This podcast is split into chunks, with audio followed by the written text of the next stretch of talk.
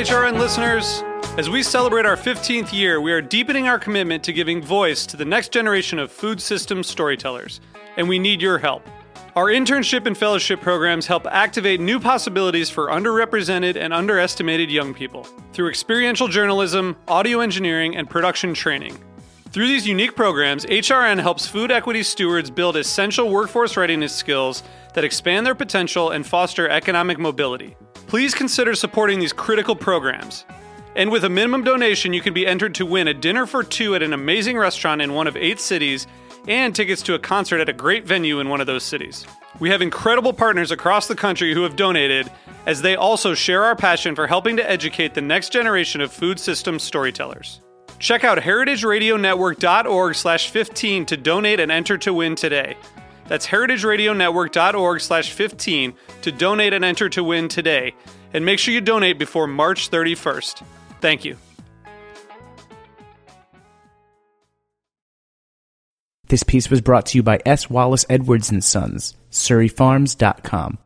Hey, hey, hey, I'm Jimmy Carbone from Beer Sessions Radio. You're listening to Heritage Radio Network broadcasting live from Bushwick, Brooklyn. If you like this program, visit heritageradionetwork.org for thousands more.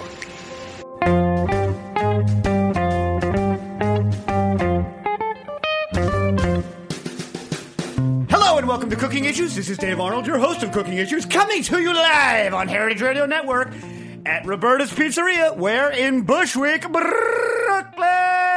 Joined as usual with Nastassia the Hammer Lopez. How you doing, Stas? Good. Yeah? Mm-hmm. Yeah? You know, Stas has been busy these days working on marketing stuff for this this is this Searzall. Oh, how's it going there, Stas? Fine. Fine. Yeah. it's doing all right actually, right? Yeah. Yeah, should be getting another shipment in hopefully like March, right? Yeah, March. I hope so. And uh, hopefully, no promises because I can't promise anything because I'm not building this stuff myself. Like Stas and I don't have the ability to build them ourselves, which is why we can't promise dates. But hopefully, in that shipment will also come the steak decorators people. For those of you that we owe steak decorators to, so I'm very excited about that. Um, anyways, we also are joined with. Our master blaster of engineering, Jack Insley. Hello. Oh, nice. You see, when you're actually running it, you can put the reverb on whenever you want. How you doing, Jack? Yeah, I can, I'm, I'm feeling a little under the weather, but I'm all right. Yeah? Is that why you need the reverb? You need the reverb to get yourself uh, pumped up there? I can do a lot of things with my voice on here. Did you know that? No, let's see some. I can do this. What the what? Wait, do that again. Hello. Whoa. Man. Yeah, yeah, I got some tricks left. Wait, now, so, like, what's interesting about that one is it's not temporally shifted, it's just pitch shifted. So it's not Right. like what they used to do in, like, Funkadelic, where they actually would just speed the track up by, like, one or two. You know what I mean? Right, right, right. Oh, man. Can you, can you go the other way? Can you go helium? I can do it. while I talk. Oh, my God. You can be the Yonkers Raceway guy now. That's true. Oh my god.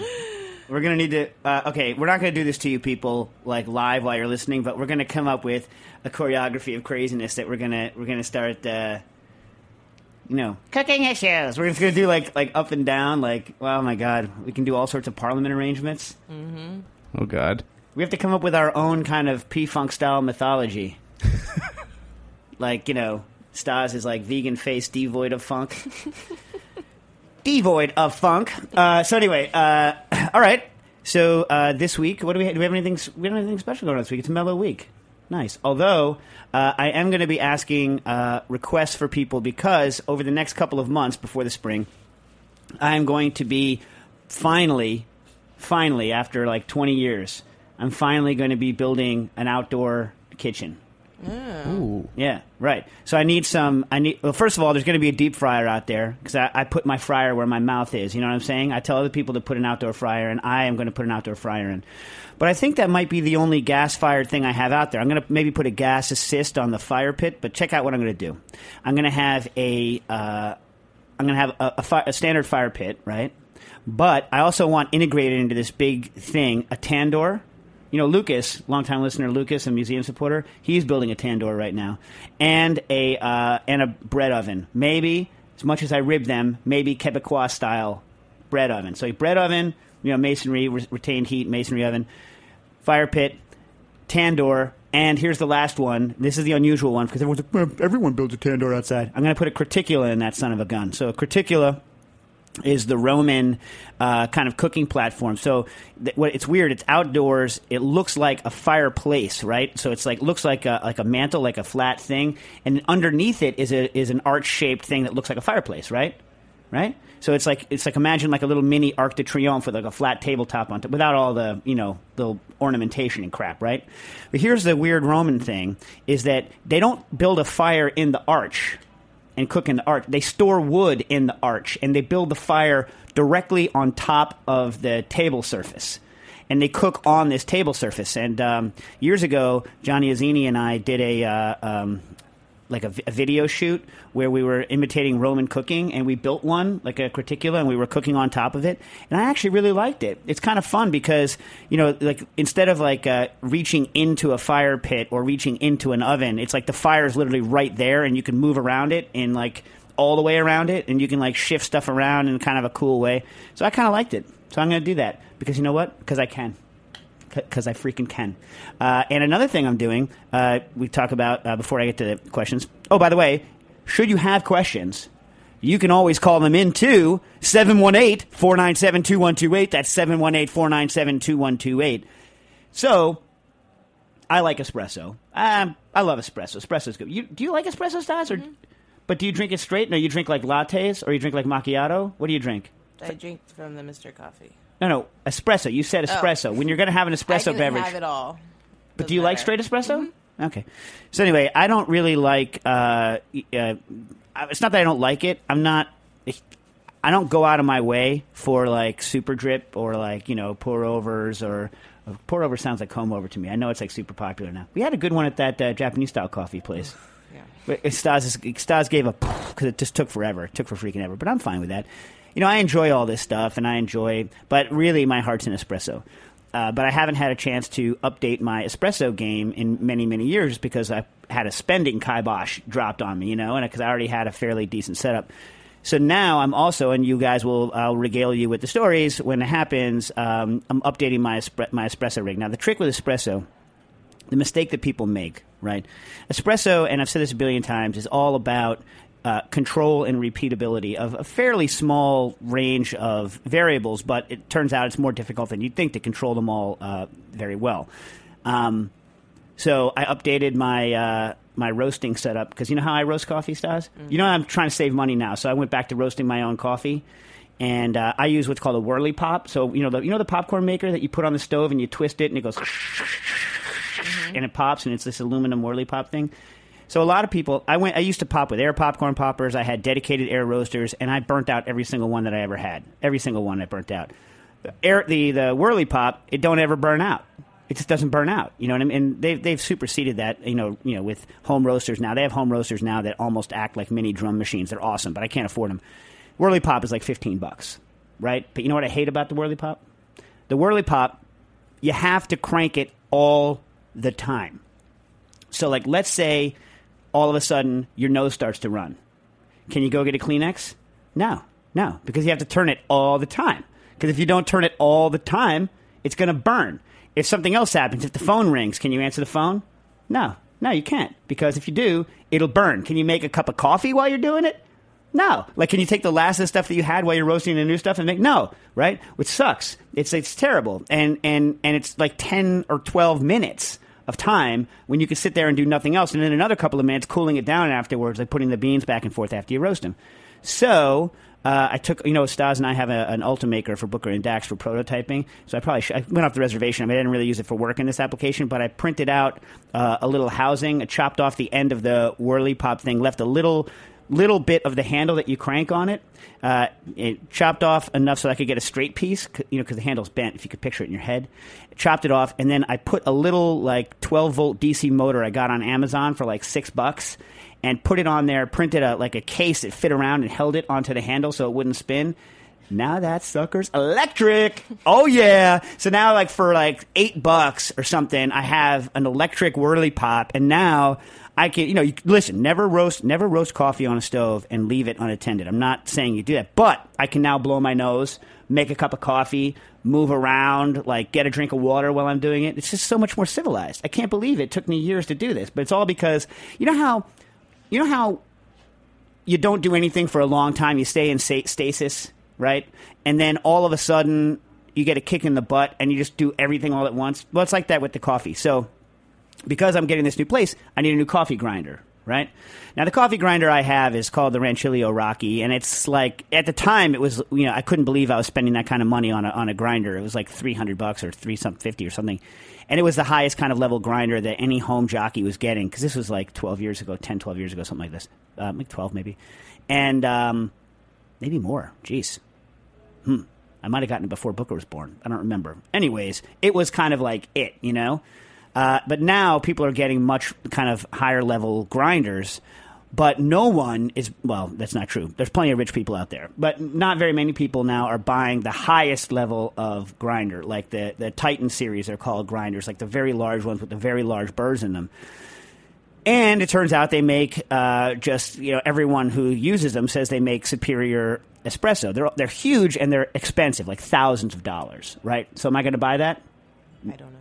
No, I'm not going to buy that. What am I crazy? I'm going to buy, but it. You know, everyone spends all their money on the espresso machine, but not on the grinder, which is a huge, huge error because the world's greatest espresso machine with a crappy grinder, you're very limited in what you're going to produce in terms of quality espresso. So it turns out that there is this lunatic company called Orphan Espresso out of Idaho, right? And it's a husband and wife team. I think they're husband and wife, and they just make these crazy grinders that have really high quality burr sets in hand grinders. So they make, unfortunately, it's always out of stock because they don't really give a crap. It's called the Pharos, and I can't get one right now because they're out of stock. And what happens is, is that they get the parts in for like forty or fifty of them. They put it on, and they sell out like like this, and then when they're gone, it's like, and they never tell you it's going to happen. And people, I understand that because you know what? They probably hate doing customer service. I'm with them. You know what I'm saying? So I, am not blaming them. It's just I wish I could get one. You know. So they have a grinder set. First of all, this grinder called the the Pharos, the Orphan Espresso Pharos, is only two hundred and forty five dollars, which seems like oh that's a lot. But the, the I can't buy just the burrs because I looked into DIYing one. I can't buy the burrs for less than like hundred and fifty. So I don't know how they're building the whole grinder for two two hundred and forty five dollars because they're building a a grinder that has the same burr set in it. It's called Kony is the name of the grinder, Mazzer Kony, and it's it's like uh, I think it's like a four thousand dollar grinder or something like this. And for two hundred forty five dollars, you can get that same grind quality. It just put a little elbow grease into it. I got their next down in line one because that one's always in stock called the Lido Two, and I have to say my espresso quality has jumped up. I might have to get one for my home rig. Anyway. Uh, later I'll talk about because I'm finally going to pimp out the uh, Silvia, which is you know the the kind of um, it's kind of the 39 Merc of espresso machines in that everybody um, you know everyone kind of tricks out the the Silvia because it's really easy to trick out. So everyone's done PID, which is you know the temperature control loops, and people have done everything to it. So I'm never I'm not going to be treading on any new water in it, but I'll go through the kind of modifications that I've done to the Silvia and I'll report back as it happens. But that's probably going to take a couple of months because I'm only going to be doing it in drips and drabs here and there. Anyway, so that's my coffee report and my uh, my other report. Should we get on to some uh, questions? Yeah. Okay. Uh, Stephen Hoppy, he says last name pronounced Hop E, if you care to know, which I do. I like that Hoppy, but like hop, like with a capital E, which which I also like, like because when, when it's if it's H O P dash E, that the capital E means it's pronounced E like easy E, right? Hoppy. Anyway, uh, from Chicago, uh, writes in about centrifuges. Hey, Dave, Nastassia, Jack, and anyone else who might be present. No one. Only got the hardcores. Hardcores. Uh, I'm hoping to purchase a centrifuge uh, that I hope to use in a bar I'm in the process of developing and found what looks to be a decent one for sale at a good price.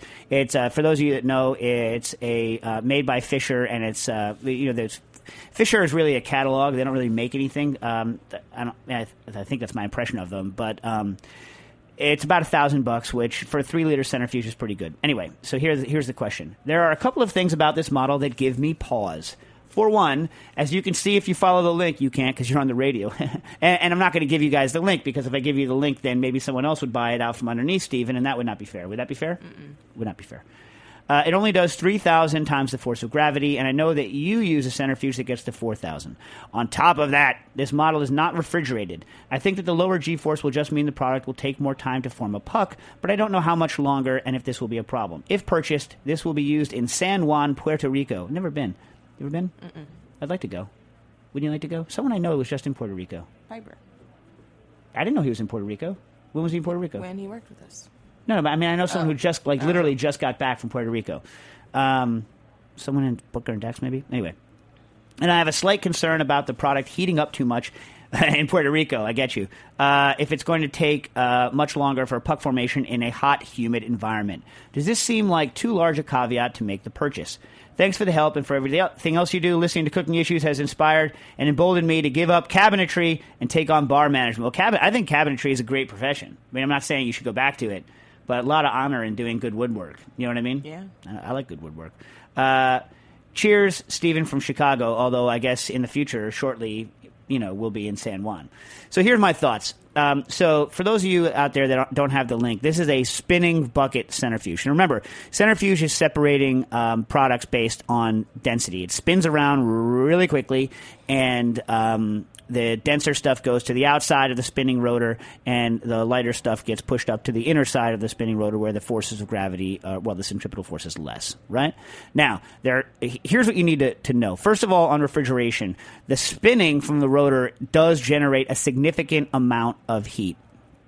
So if you're going to be spinning, things get pretty warm. Now, that said, I know plenty of people like Wylie Dufresne. His centrifuge is not refrigerated, and he's had good luck with it. But you do need to do a couple of things. You need to uh, chill your buckets down beforehand. So sometimes I would put ice water in them when I used a non-refrigerated centrifuge, um, and just get everything cold beforehand. You can store a little. Don't don't ever put anything into the um, into the cabinet while it's spinning because it can get kicked up and just, it's a nightmare. Don't ever do that. But you can put um, you can put ice into the uh, like bags of ice into the centrifuge cabinet while it's not spinning to get it nice and cold beforehand, and that can help a little bit.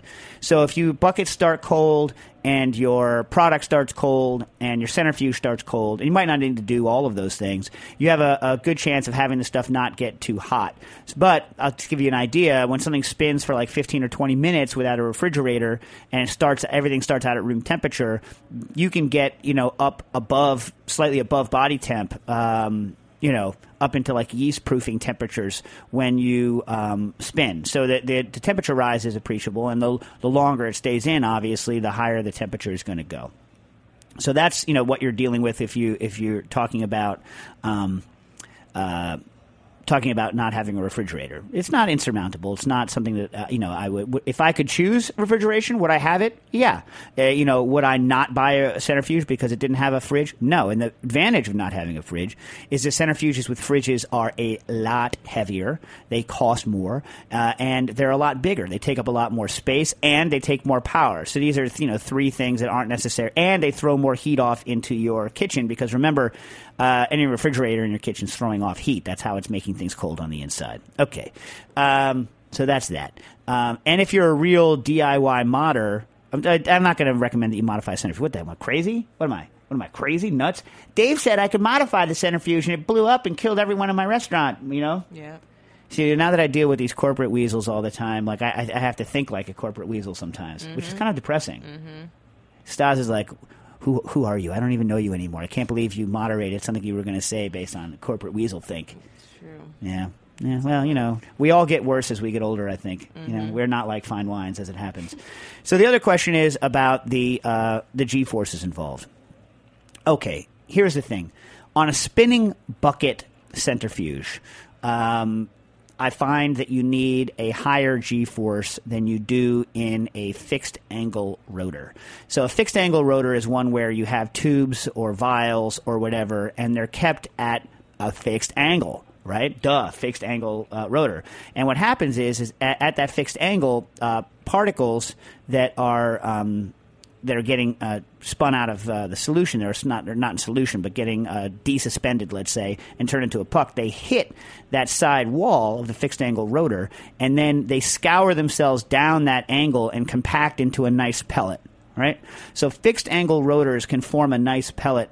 Uh, at fairly low g forces, whereas a spinning, but and there's typically less distance that um, that the particles have to f- travel before they hit that wall, so it spins out faster. Spinning bucket rotors, um, they can separate fairly quickly, but they don't compact as hard when they're hitting because they're they're basically just settling onto a flat thing, and then they have to push. There's no kind of scouring action down into it. So when a spinning bucket rotor slows down, which is when the problems happen, they tend to kick stuff back up into the um, product, and they tend to cloud. So back when you know when my centrifuges are running closer to 3000 Gs like when the bearings are getting shot things tend to be a little cloudier. Is it still going to work? Yes. Can you still carbonate with it? Yes. Does it make me super happy? Do I wake up with a big smile on my face thinking about a centrifuge that can only run at 3000 Gs? No. You know what I mean?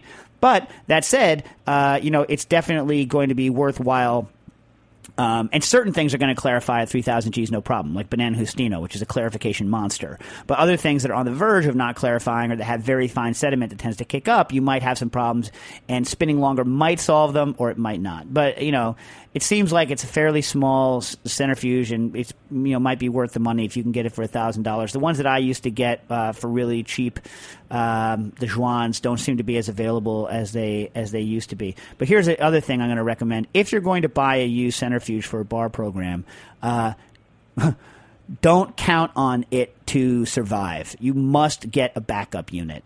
Okay, uh, you must get a backup unit, or you must train your bar staff to be able to do alternate techniques like agar clarification. But agar clarification is not going to work if you're doing things like Justino. So, you know, a new centrifuge is it going to break? Probably not. It's eight grand, right? That's just that's just facts. But uh, a used centrifuge, don't think you can get away with a one thousand dollar one use centrifuge because that sucker will break. I'm telling you from experience, it will break. And the odds that someone at the bar, if you're not there, it is able to fix it themselves is low for two reasons. Not that many people are trained in fixing centrifuges or have the kind of kind of mechanical I'm just going to freaking do this thing and fix it. And even if they did, what are the odds that someone who's working for you feels comfortable ripping apart your centrifuge because what if they mess it up? You know what I'm saying? So it's very hard to get someone at the bar to be able to do something like fix a centrifuge for you. So if you're not willing to fix it or you're not able to get there instantly to fix it if it goes down or if you don't have some sort of, you know, way that you don't need those menu items on a regular basis, then get a backup. Yeah? Did you fix it yesterday? Yes. So I'm saying, we had one that was broken yesterday. The brushes, it was the brushes that went bad, and I might have need to replace it again. But I was able to get it to run, no problem. Look, there's a, it's the kind of thing. It's like, you know, I know that Stas and I said that we weren't going to be, you know, you know, duct tape and That- bubble when gum. you did the brushes last time, is that when it was like balancing on two things and you had it like it was underneath? It's still like that. Yeah. Well, No, this is like on. yeah on a sheet Yeah, tray yeah, that did, didn't fit on. right. Yeah, this one it's like.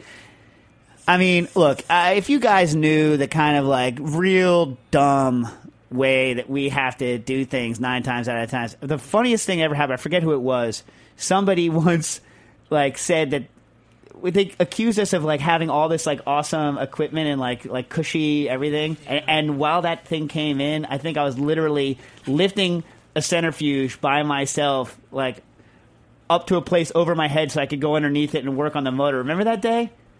Oh my god. Anyway, you know, uh, again, like we're not as duct tape as we were before, though, right? Styles, we're getting a little No. better. Yeah. Yeah, but whatever. It's like it's like uh, it's like Jack. You know how you, we've had this conversation a billion times, but it's always worth having again. You know how in a band you keep on saying that someday someone else is going to move your equipment for you. yeah. Does that ever happen? Yes. Wait, you have other people moving your equipment now? No, I mean not fully, but sometimes in some gigs, you know. Really? Yeah. man, I was all about that. I was like, it's, it, I, I'm going to get to the point in my life where someone's going to carry my bass rig around. No, you won't. No, you won't. You know, and it's the same thing with our crap. Uh, it's the same thing with the cooking crap. You just never get there. All right. Brian Haggerty writes in from Minneapolis. And by the way, he says at the end that uh, we were wondering about it once that the abbreviation for Mi- Minneapolis, MPLS. Did you know that? I saw Really? that. Yeah. Yeah, Mipples. See, it doesn't make sense. I don't. I don't get Minneapolis. Because NYC, you get. NYC. NYC, you get New York City, but many MN wait, MNPS? no MPLS. NPLS. M. M like Minnesota or Minneapolis. Oh, Minneapolis. gotcha. P like political science. Yeah. L like latrine, S like sandwich. Got it. Mipples. But like the thing is, is like like I don't know, like M I P S or Mips. I don't know, like mini Mipples. There's no N. To me, Minneapolis is about the N's, right? Minneapolis, Min. This is just Mipples. Mm-hmm. How about N M N P? MN or MNPS, Minipus, Minipus. Mm-hmm. I don't know. I don't know, dude. How about just Minneapolis? Yeah. I'm looking at the word Minneapolis next to Mipples, and I'm not. I'm not feeling it. You feeling it? No, it's just not. No, no. No, right? Yeah. No, no, no, no, no. At first, I thought it was like some sort of contraction of like Minneapolis, St. Paul, like, like a kind of Twin City thing. But it's not. It's literally just Minneapolis. Crap on those St. Paul people. It's not even in there. You know what I mean? Whatever. Mipples. I kind of now I kind of like it. Now I have in my uh, in my head. Um, you know, like at the beginning of a lot of rap songs, they'll be like "mipples, mipples, mipples, mipples." You know what I mean? Like, uh, like Public Enemy used to do that, all, but they wouldn't say mipples. They'd be like, uh, uh, uh, "What's that song?" Here come the drums. It's off. Uh, I'll look it up anyway. But that's what I have going through my head. I have someone like mippy, mippy, mip. Oh, I know. It's that. Uh, never mind. I'm not going to get into it. It's off of. Uh, uh, 91 the the what is it the 91 the the enemy strikes black or the empire strikes black I don't know. Remember that album, Jack? Anyway, uh, Brian Haggerty writes in regarding Chia. I recently discovered your show and I'm loving it. I'm wondering if you had any. Well, thank you. Uh, I'm wondering if you had any thoughts about the usefulness of chia seeds. Stas, can you do the chia song for me? No. Come on, Jack. Can you do the chia song? Am I going to have to do it? I don't want to do it. You're gonna have to do it. Chia chia chia chia. Okay, uh, uh, you, you did you used to do those things when you were a kid? Mm-hmm. Yeah. You know what? The most recently, I had a new old stock. Uh, this was maybe ten years ago. Uh, Mr. T Chia head. It's awesome. His mohawk is perfect because it's got the ridges in it to hold the chia seeds. Did you do chia pets when you were a kid, Jack? Mm-mm. Why not? What the hell's wrong with you? I you? don't know. You don't like chia pets? Deprived. Studs, do you like a classic chia pet? Or do you like some weird chia pets? No, classic. I had the classic. Not like some sort of Homer Simpson growing hair thing? No? Classic. I imagine. That seems like a very California thing. They have chia seeds in uh, disgusting stuff now, like in juices. Well, that's what we're about to talk about. Oh. Do you well, do you prefer basil seeds? I I had my first one two days ago, and I thought it was disgusting. The texture. Have you had it? It's, it's like mucilage It's gross. in a beverage. People I, like yeah, it. I thought it was gonna be like because it was raspberry flavored that it would be. I like raspberry seeds, you know, so I could like crunch. Yeah, but raspberry seeds, and we're about to talk about this, are very different from chia seeds. I know. I didn't know that. So Yeah, hugely oh, different. Gross. Gross. Gross. What, what are your actual thoughts? gross, gross. She's not, are you going to have a new face just for chia seeds? It's still sitting in my fridge. It's still sitting in your fridge. You couldn't convince uh, anyone to drink that. No. No. How like how xanthan looking is it? Not very xanthan looking, but the texture is very. Yeah, very xanthan. Yeah. So we'll get into it. So anyway, I recently uh, okay, blah, blah, blah. as you know, okay. I was wondering if you had any thoughts about the usefulness of chia seeds. Backing up so people know, because obviously I went off on a tangent because I cannot help myself. Uh, as I'm sure you know, they absorb a ton of water and form a weird gel. Would you say that's accurate, Stas? Yeah. Weird gel. She, she's got her weird gel face on, her chia gel face, her trying to keep it down in her mind face on. Various vegan folks suggest. I like that. Various vegan folks. It's got a good ring to it. You have uh, you have good uh, alliterative uh, prose, Brian. Uh, various vegan folks suggest using a slurry of ground seeds, ground chia seeds, and water. One tablespoon of ground seeds to three tablespoons water in place of an egg. Yeah? Okay. Uh, I have used chia seeds in turkey meatloaf to good effect. America's Test Kitchen has a turkey burger recipe that calls for gelatin to offset the dryness of the turkey. Or you could just not overcook the freaking turkey, America's Test Kitchen. This is why turkey burgers suck so hard. They always are over freaking cooked. Why do people do this? It's like salmon burgers. Ugh! Like someone serves you a salmon burger and they overcook the piss out of it because if they salmon burgers like theoretically a salmon burger is a good idea, right? Except for they always make it too far in advance. The sucker oxidizes. You get that oxidized salmon flavor, and it's overcooked into a dry puck. And they do the same thing with the turkey burger. So when they order the turkey burger out, I'm like, don't order the turkey burger. Don't do it. You know what I mean? Anyways, But uh, you can make a good turkey burger without using chia seeds or gelatin if you just take care. Whatever, I'm not going to get into that. We're not talking about that right now. Okay. I have used, back to the question. I have used chia seeds and turkey meatloaf to good effect. America's Test Kitchen has a turkey burger recipe that calls for gelatin to offset the dryness of the turkey, so I figured I'd use chia slurry. How do you like that word? Chia slurry instead of gelatin. I also uh, mixed in um, ground dry chia seeds on the theory that as the meat cooked and released its juices, juices, those juices might be captured by the chia seeds and thus uh, be retained in the loaf. I don't know if this mechanism this mechanism functioned, but I do know the finished product was juicy and delicious. Awesome, awesome, that's good. Uh, I used chia seeds in crepe batter in place of eggs to weird effect. The seeds thickened the batter like crazy, so I added a ton of water plus some oil to thin it down, and it cooked up strangely with lots of holes that developed as the water evaporated. The taste was not bad, but it wasn't much like a crepe. Yeah, so remember, you know, you don't want a lot of like, you know, big like injera style bubbles in a crepe. And uh, so this kind of xanthan effect is going to have a different water hold. So you should think of chia like a xanthan because it forms a mucilaginous uh, slime. And literally, like, technically, they're like, it forms a mucilaginous slime, much like xanthan does. So you're to get you know how like you remember when we used to foam xanthan foams for demo styles? You get those big holes in them because of the way it holds. I I don't know if it technically forms. Um, I don't know if the gel, because of what I was reading, uh, has what's called a yield point, which I'll get to in a minute. But um, so things like xanthan have a yield point, so they actually act like a solid. Uh, up, you know, a gel up to a, a particular amount of force being applied, and then they shear thin rapidly. I know that chia, from the research I was doing, is rapidly shear thinning, but I don't know kind of how much of a yield point it has. Anyway, yield point is really good for things like eggs. So I'm imagining it does have a yield uh, point uh, because that's why xanthan is so good at replacing eggs because it's not a protein, but it has a yield point, so it can hold things uh, pretty well. Uh, anyways. Um, so the taste was not bad, but it wasn't much like a crepe. Anyway, anyway, modernist cuisine, uh, modernist cooking uses all kinds of weird gelling agents, but I haven't seen very much about chia gel in the modernist cooking related stuff I've read so far. Uh, for instance, uh, Science Fair, which is like Naveen and Kevin and those guys. You know, the, the, the Harvard or ex Harvard guys. Because they're not at Harvard anymore, right? Yeah. They're, they're gone. Uh, they have a long list of hydrocolloid and hydrocolloid enablers, but chia seeds not on the list. I'm interested in your thoughts, Brian Haggerty. Okay, so the, you know, look, the interesting thing is. Oh, by the way, before I get started, uh, just take a look at this um, document. It's open source, so you can get it on the internet. The International Journal of Food Science, Volume uh, 2014. Uh, article 241053. It's called Chemical and Functional Properties of Chia Seed, Salvia Hispanica uh, Gum by uh, Maira Rubi uh, Segura Campos et al. It's available online. It's a good read. And interestingly, you know what uh, what they said that I fi- found interesting is that uh, it was used in Aztec ceremonies, chia seeds, for a long time.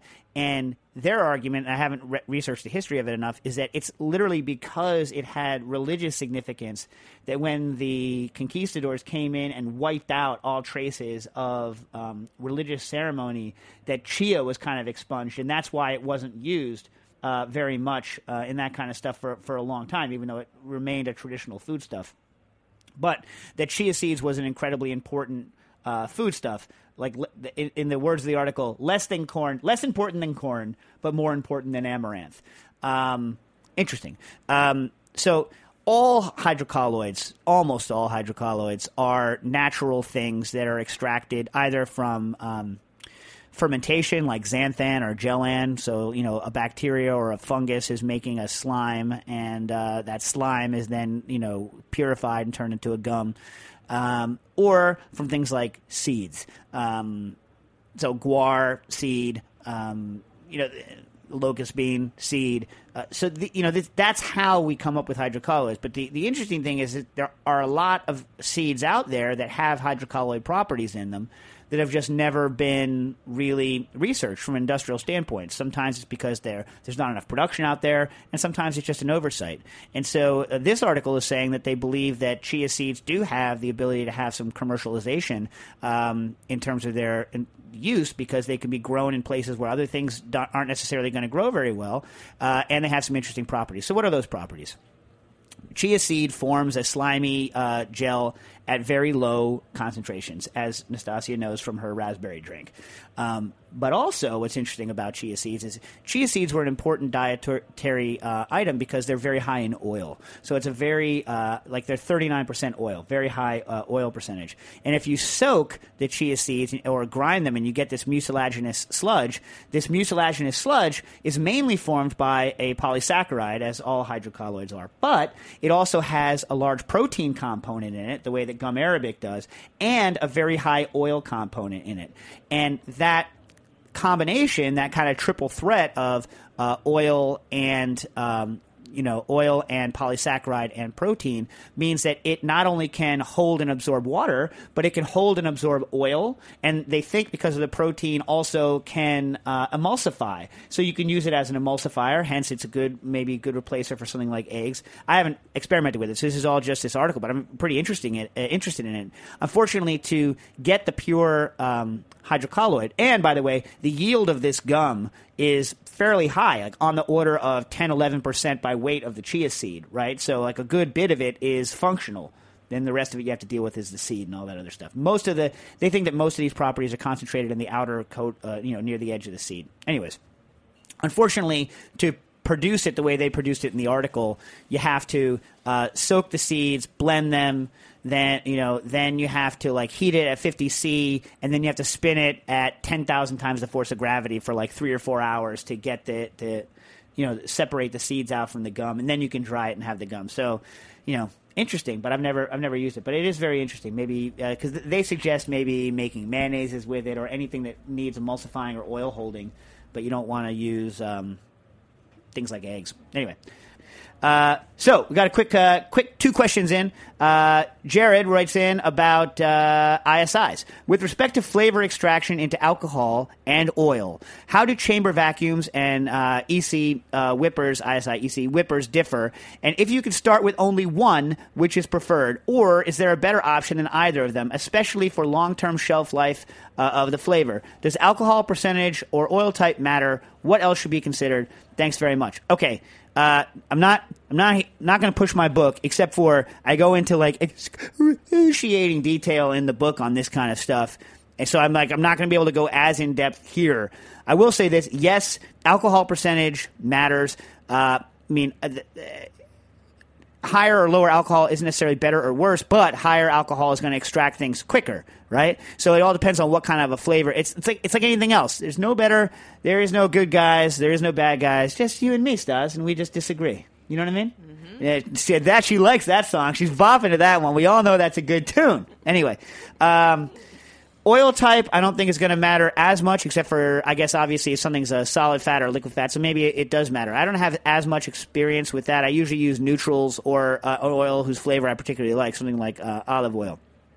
With respect to vacuum machine versus EC, um, there the fundamental the fundamental point is this: the EC is is a lot more flexible, it has a lot more power to do infusions because the pressure differentials are a lot wider, uh, and you know you can do things like heat it in the in the EC. You can you know put a much higher pressure differential. It's easier to deal with. That said.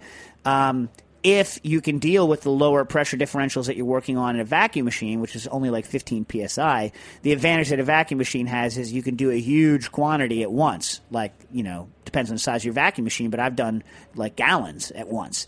Uh, that's, you know, four liters in units of four liters for you metric types, and uh, you know, so it can do that kind of a thing. And to be able to do that with pressure, you would move away f- uh, from uh, an EC, and you would get a five gallon Cornelius keg, and you'd hook it up to a um, nitrous tank or in a pinch a CO two tank if you had time to let it vent off, and you could do it that way. But um, if you could do it in an EC, and you could afford the chargers, then I'd say it's a superior technique to using a vacuum. Uh, but and it's a lot easier to experiment with the EC um, because the, the, unit quantities are much smaller. So anyway, that's my feelings on it. But uh, I, you know, again, in, in the book, I wrote so many. I can't even. I, like I can't even think about it anymore because of all the words I wrote in that freaking book. Stas won't even look at the book, as you all know. She uses it as kind of a McDLT hot food separator. Like that's she can't doesn't want to open it. I think she might have it taped shut so that she never has to see anything on the inside of it. And but she says it's just thick enough to make sure that you never get the hot side mixing with the cold side. So it's you know at least it's and it's pretty flat, right? Yeah. Doesn't bend too much. So you know I've done a good job right there. That's that's all I can hope for. Last in, Alvin Schultz. Our good friend Alvin Schultz writes in about eggnog. Hi, Dave, Hammer, Jack, Indie Jesus, Santa's hipster, and friends. I've been inspired by Booker and Dax's Nick Bennett, and haven't we all been inspired by Nick Bennett to make some aged eggnog for next year and years to come? Uh, Bennett just did a tasting recently of like three year old eggnog or something like this. I recently had a one year old eggnog from Hale Pele in PDX. It was delicious, and I didn't die. Good news. I'm glad you're not dead, Alvin. Dave, what's your thoughts on the safety of the two recipes listed below? Uh, particularly, are my final ABV calculations correct, and should the mix be sterile and safe to drink after a year? Plus, if it's sealed in mason jars, not canned or cooked, um, and stored and wrapped in foil at room temp. I wouldn't keep it in room temp. I keep it in the fridge. I keep it in the fridge. Wouldn't you, Stas? Why do they have to be room temp, Alvin? I don't know about room temp because all those studies I think were in fridge. Although I have to ask Bennett how he stored it. I don't know. I, I didn't read that when I was reading it. And also, Alvin, your your ABVs didn't come in. Um, but Nick said he shook his a couple of times a month to keep it homogenized. I also plan on shaking it every so often. If it matters, I will be using farm eggs, unpasteurized. I don't think it matters. The whole point is if it's safe, it's safe no matter what kind of an egg you used. The guys at Rockefeller University, who famously did the study, I think in 2008, I think it was 2008, of the eggnogs that they have been making for 65 years based on a recipe that was handed down to them from someone who was born in like 1890 and she got it from her like grandma or something like that. That recipe, um, you know, that recipe they tested by inoculating the eggs and the whole batch with salmonella and seeing if it killed it. So the whole point is, is that if it's safe, it's going to be safe no matter what kind of an egg you use. Um, so anyway, if it matters, I'll be using farm eggs and high quality dairy products from a local creamery. I'm also uh, at high risk. I'm not at high risk for illness, uh, illness and or pregnancy. Uh, and the two recipes I'll be mixing are Michael Ruhlman's and George Washington's. Yeah, the George Washington. Washington's recipe omits number of eggs used, so I calculated what Ruhlman's yolk ratio was and inserted it into Washington's booze dairy mix. All right, so I couldn't look at your calculations; they didn't come through on the email, Alvin. But what I would look up is Dr. Rebecca Lancefield's eggnog recipe. That's the one that was tested by Rockefeller University. That recipe is a dozen eggs, uh, whole eggs, not yolks, whole eggs, a quart of heavy cream, one quart light cream, one pint bourbon, one quart rum, nutmeg, and a half pound to three quarter of a pound of sugar. So what you're looking at here, sugar is going to reduce the water activity and make it a little bit safer. Uh, and the eggs water activity is what it is. But in terms of the other things, you're looking at a quart of heavy cream and a quart of light cream, which has a lot of fat in it. So there's actually like you know a good deal of not water in that too. But you're looking at for that ratio a pint of bourbon and a quart of rum. Okay, so a, a quart and a half of liquid for that level. George Washington's recipe is one quart of cream, one quart of milk, but who the hell knows what that means? Because that's like 1700s cream. Who the, who the hell knows? You know what I mean? It wasn't getting it from a store. One dozen tablespoons sugar, which is like, uh, what is that? A dozen tablespoons? It's like not quite a cup. What is that? I don't know. Well, it's eight tablespoons in a stick of butter, and that's a half cup, right? Mm-hmm. So, not quite a cup. Anyway, one pint. Here's where we get the important part. One part, one pint brandy, one half pint rye whiskey, one half pint Jamaica rum. So now we're at pint, half pint, half pint, full pint, quart, uh, and one quarter pint sherry. Then you mix that and you separate the yolks and the whites, which is interesting, and you beat in the yolks and then whip the egg whites up and fold them in. So you're looking at Washington's recipe is a little less alcoholic than the other one, and he also only lets it sit for a couple of days, tasting frequently. So, uh, I mean, I don't know whether Washington's recipe, as written, is safe. It's clearly a little less alcoholic than uh, Dr. Rebecca Lancefield's eggnog, which is guaranteed safe because they ran a challenge test on it. But it's not that much less alcoholic. So you might, yeah, I mean, might be safe. I don't know. Uh, and then Ruhlman's 12 egg yolks, two cups granulated sugar, a liter of bourbon only four cups milk and one cup heavy cream, and plus three quarters of a cup of cognac and a half cup of Myers dark rum and a pinch of salt. A, that's like super higher in alcohol content than the other one. So I'm going to go ahead and say that uh, Ruhlman's recipe is 100% uh, guarantee. Uh, obviously, Lancefield's recipe is a guarantee because they tested that sucker. And George Washington, I can't vouch for it, but probably if you let it sit around long enough, it you know it's going to be safe. But I'm not going to guarantee it. But good old George Washington, he didn't die cooking it. Well, he did, but not on that cooking issues. Thanks for listening to this program on heritageradionetwork.org. You can find all of our archived programs on our website or as podcasts in the iTunes Store by searching Heritage Radio Network. You can like us on Facebook and follow us on Twitter at heritage underscore radio. You can email us questions anytime at info at heritageradionetwork.org. Heritage Radio Network is a 501c3 nonprofit. To donate and become a member, visit our website today. Thanks for listening.